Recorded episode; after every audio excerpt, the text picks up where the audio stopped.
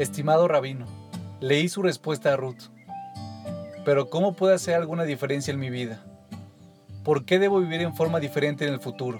Por la forma en que vivieron los judíos en el pasado. Mijael.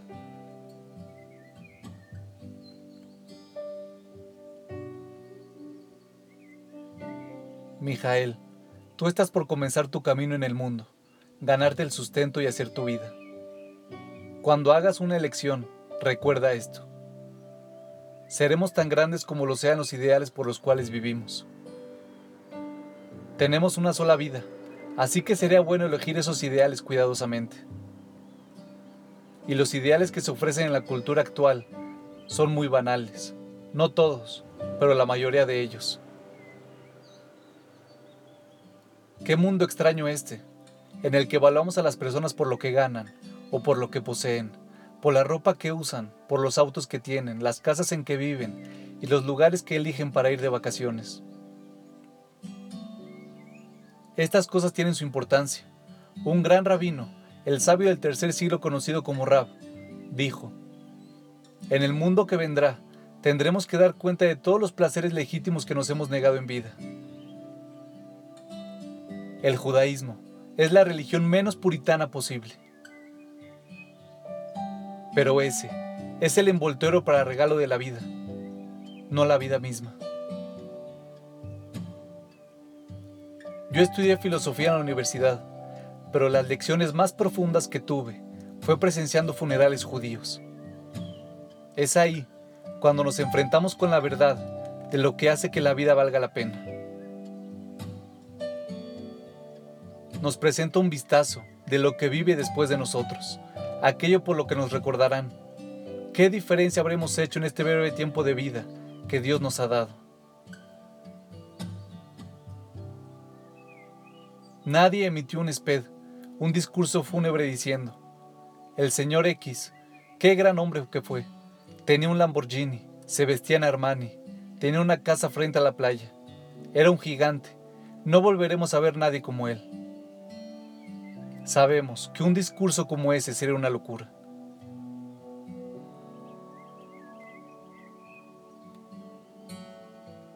Permítame contarles un secreto. Hay buenos motivos para que el mundo quiera que vivamos por las razones equivocadas.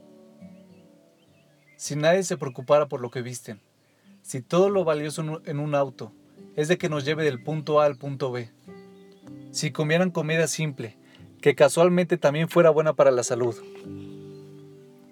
Si les interesara más servir a otros que otros los sirvan a ellos, los economistas entrarían en pánico. Seríamos más sanos y felices, habría menos envidia, competencia y disputa, y trabajaríamos menos intensamente y con menos estrés, y tendríamos más tiempo para disfrutar de la vida.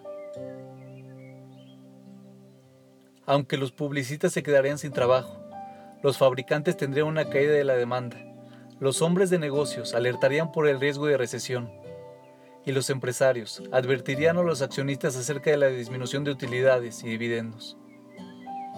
Por lo tanto, para que mucha gente sea feliz, nosotros no deberíamos serlo.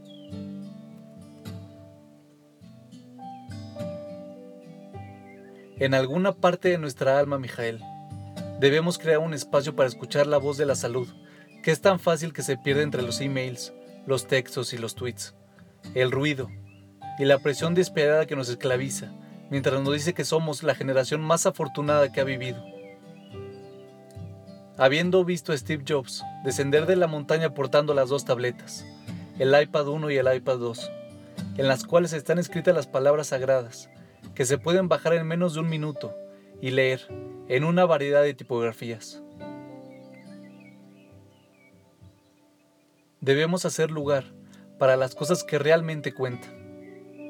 Las relaciones, el matrimonio, la familia, ser parte de una comunidad, celebrar, agradecer, pertenecer a una tradición y participar en su sabiduría, de una fe y sus bendiciones, dar a otros y compartir con ellos nuestras alegrías y penas.